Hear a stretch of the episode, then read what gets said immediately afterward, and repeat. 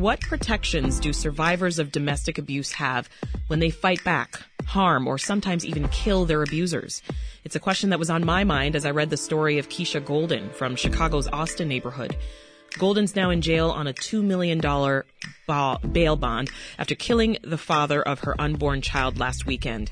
Reports show that she called police on him several times this year about domestic violence, and she says she was acting in self-defense when she stabbed him in the leg and that she had no intention of killing the man. Here to talk more about this case and cases like it is Rachel White Domain. She's an attorney and the director of the Illinois Prison Project's Women and Survivors Project. Welcome to Reset, Rachel. Good morning. Also with us is Alexis Mansfield, Senior Advisor at the Women's Justice Institute and Director of the Incarcerated Survivors Project at Ascend Justice. Hi, Alexis. Good morning. Rachel, let's start with your thoughts on this particular case with Keisha Golden. Absolutely. Well, one of the, the questions that you asked me, Sasha, before we got on is about the legality of this of this charging decision. So as you may have seen, or as your listeners may have seen in the news, Keisha was charged with first degree murder after killing this person who was who was previously being abusive to her. And I thought that was a really great question because it allows us to examine charging decisions.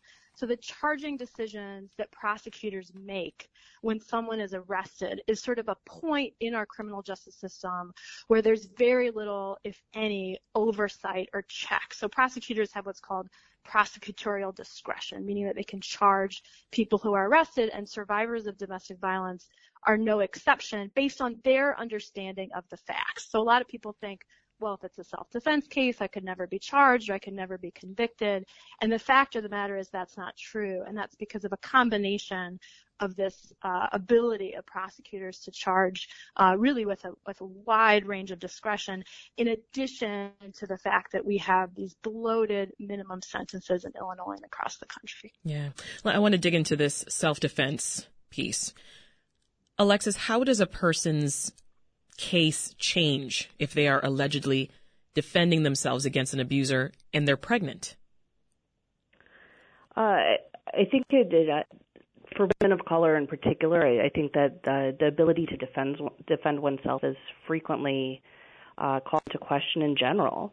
Um, historically, even going back to 1855, uh, there have been cases where women uh, have been found to not have a self to defend um, again, particularly women of color. Uh, and as recently as last month, there was a study from the Harvard School of Public Health um, that was released in October that found uh, that the leading cause of death for people who are pregnant is homicide. It's not hypertensive disorders or hemorrhage or sepsis or anything else we might think of as a cause of death during pregnancy. It's literally homicide with about 68% of those cases involving gun violence. And again, black women are the most likely to be killed uh, during pregnancy. Um, and in places where there is a lack of access to reproductive health care, including access to abortion, mm-hmm. there's an in- increased risk as well to pregnant people. Mm. And so it is a particularly vulnerable time for people who are pregnant. Uh, and yet, often their right to self-defense is not recognized. So, so being pregnant doesn't offer any recourse in the court's eyes? Uh, there, there is a law in Illinois um, that allows uh, for people who are pregnant that states that they are supposed to be given uh, an extra look when it comes to bond review. Um, that they are not supposed to be held in pretrial detention while pregnant unless it can be shown that they pose a uh, a particular risk to somebody, a specific risk to somebody in the community. Right. However, that is often not followed by the court system. Right, and and Rachel, it's definitely not been followed here in this particular case. Keisha Golden is eight months pregnant. What happens if she gives birth in jail, which is where she is right now? Yeah, that's absolutely right. I mean, Alexis, you can address more than I am. My understanding right now is that she's being held in what's called Cermak, which is the the hospital that's located within the jail. Uh, Alexis, you work more with with uh, folks who are pregnant around pregnancy. What would happen? Yes, uh, for somebody who gives birth in custody, whether it's a county jail or the Illinois Department of Corrections, legally they're supposed to get 72 hours together with their baby. Um, that is the end of that protection in terms of the amount of time that they can have together. Uh, Illinois does ban shackling while in labor. Mm-hmm. Um, uh, and, uh, and as well as for people um, who are pregnant in general. Um, however, as you can imagine, someone who's just given birth and, and for a baby who's just been born, 72 hours is an incredibly short amount of time, and right. that is often not even followed. Uh, and while uh, Cook County Jail leads the way in many ways uh, in comparison to other county jails in terms of allowing pumping of milk and visitation, it is so difficult for that to happen. And so we have a lot of moms who've just given birth and babies who are really punished by separation. Mm. 72 hours is not a lot of time, Alexis. It is not. My goodness. It is truly not. Uh, a Naperville woman who said that she'd been a victim of domestic abuse faced first degree murder charges after fatally shooting her ex two years ago. Those charges were recently dropped. Why was that, Alexis? Um, well, in that situation, uh, State Attorney Berlin and DuPage uh, recognized uh, in a statement that he released uh, last week uh, that they really had to consider the chronic domestic abuse that she had faced. Um, and I, I want to applaud applaud them for dropping those charges and recognizing that it is not always what happens in an exact moment for somebody who has experienced abuse, but the chronic domestic abuse they've experienced that leads to that moment mm-hmm. and leads to how they feel and the need to defend themselves and their knowledge about what will eventually happen to them if they don't defend themselves.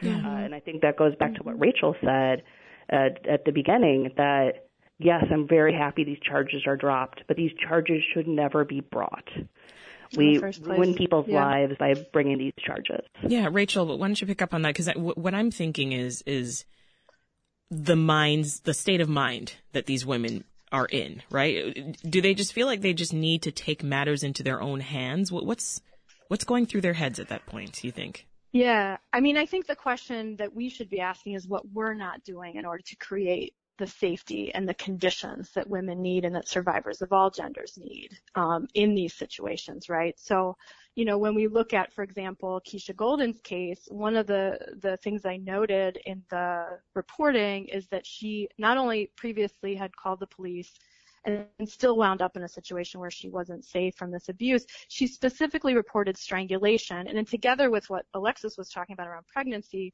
we know that someone who's experienced strangulation by their abusive partner is eight times more likely to be the victim of homicide by an abusive partner. Yeah. Eight times more likely. Goodness. And so when we think about the self-defense, you know, people again have this sort of we have this idea if we're not exposed to these cases and we don't know what's happening, we don't take a deep look at what's happening within our criminal system, we think, well, if someone has a self-defense argument, then there's no way they could be charged, there's no way that they can be convicted. But that kind of contextual information that Alexis is talking about, yeah. your risk of being killed by your partner if you're pregnant, your risk particularly heightened around strangulation. There's a number of other factors. I'm just giving that anecdotally. Right.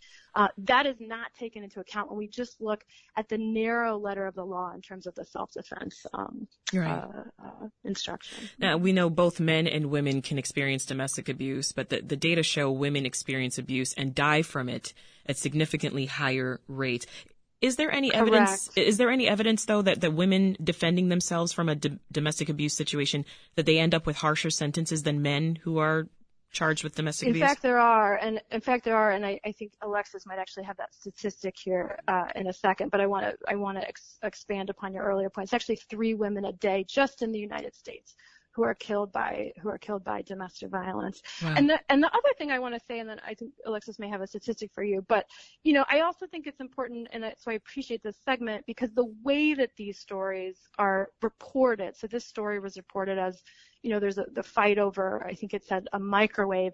And Alexis and I see that time and time again in the reporting that these these stories of what happened are taken out of context in a way that it's it's deliberately stripped of any sort of context around domestic violence or the experiences. There's no way that something like this happened because of just a fight over the microwave. That any person applying common sense, whether you work in the field of domestic violence or not, shouldn't accept a story that just says, you know, this fight happened over over a microwave. There's certainly more to it. So Mhm. um, that's something I really I think it's disingenuous of, of prosecutors. Um, I know that they use that in their in their efforts to set a high bond, and I think it's disingenuous in the way that it's reported. Alexis, do you remember that statistic? I think that was I in your do. report. Yeah, I do. Uh, the Women's Justice Institute, we released a report uh, in 2021 called Redefining the Narrative, and in one of the sections speaking about the need for relationship safety for women, yeah. we discussed uh, the sentencing um, and, and what studies have found. And on average, for men who kill a partner, an intimate partner, they are sentenced to two to six years in prison. Wow. Meanwhile, for women who are sentenced uh, killing a partner or in the death of a partner, their average sentence is 15 years. Yeah, much more. Two times the sentence. Jeez. And in addition, we know that 93% of women who are convicted in the death of a partner have previously been abused by that partner. Yeah. So we're running out of time here, Alexis, but tell us, how are women supposed to defend themselves in these abusive situations? And what, if anything, would courts accept? I think that there are uh, a few options for, for people who are being abused, but again, they don't guarantee safety. We do have orders of protection. That is something that someone can seek, but uh, truly we need a full system that has financial support for people trying to leave abusive situations, that has housing, um, as well as we need support for people who've caused harm um, so that we can help people who have caused harm as well. And I think we need to support legislation that will make it so that people's uh, full history of yeah. gender-based violence can be introduced, so that can be considered. Uh, there's legislation pending right now under H 4847 mm-hmm. that would amend the Illinois Domestic Violence Resentencing Act, which oh, is an act great. that was passed uh, in 2016, but only five women have been released under it. We'll have to leave it there for now. Good to good to hear that there is some movement uh, towards a more positive future. Alexis Mansfield is senior advisor at the Women's Justice Institute and director of the Incarcerated Survivors Project at Ascend Justice. And Rachel White Domain is an attorney and the director of the Illinois Prison Project's Women and Survivors Project. Thank you both.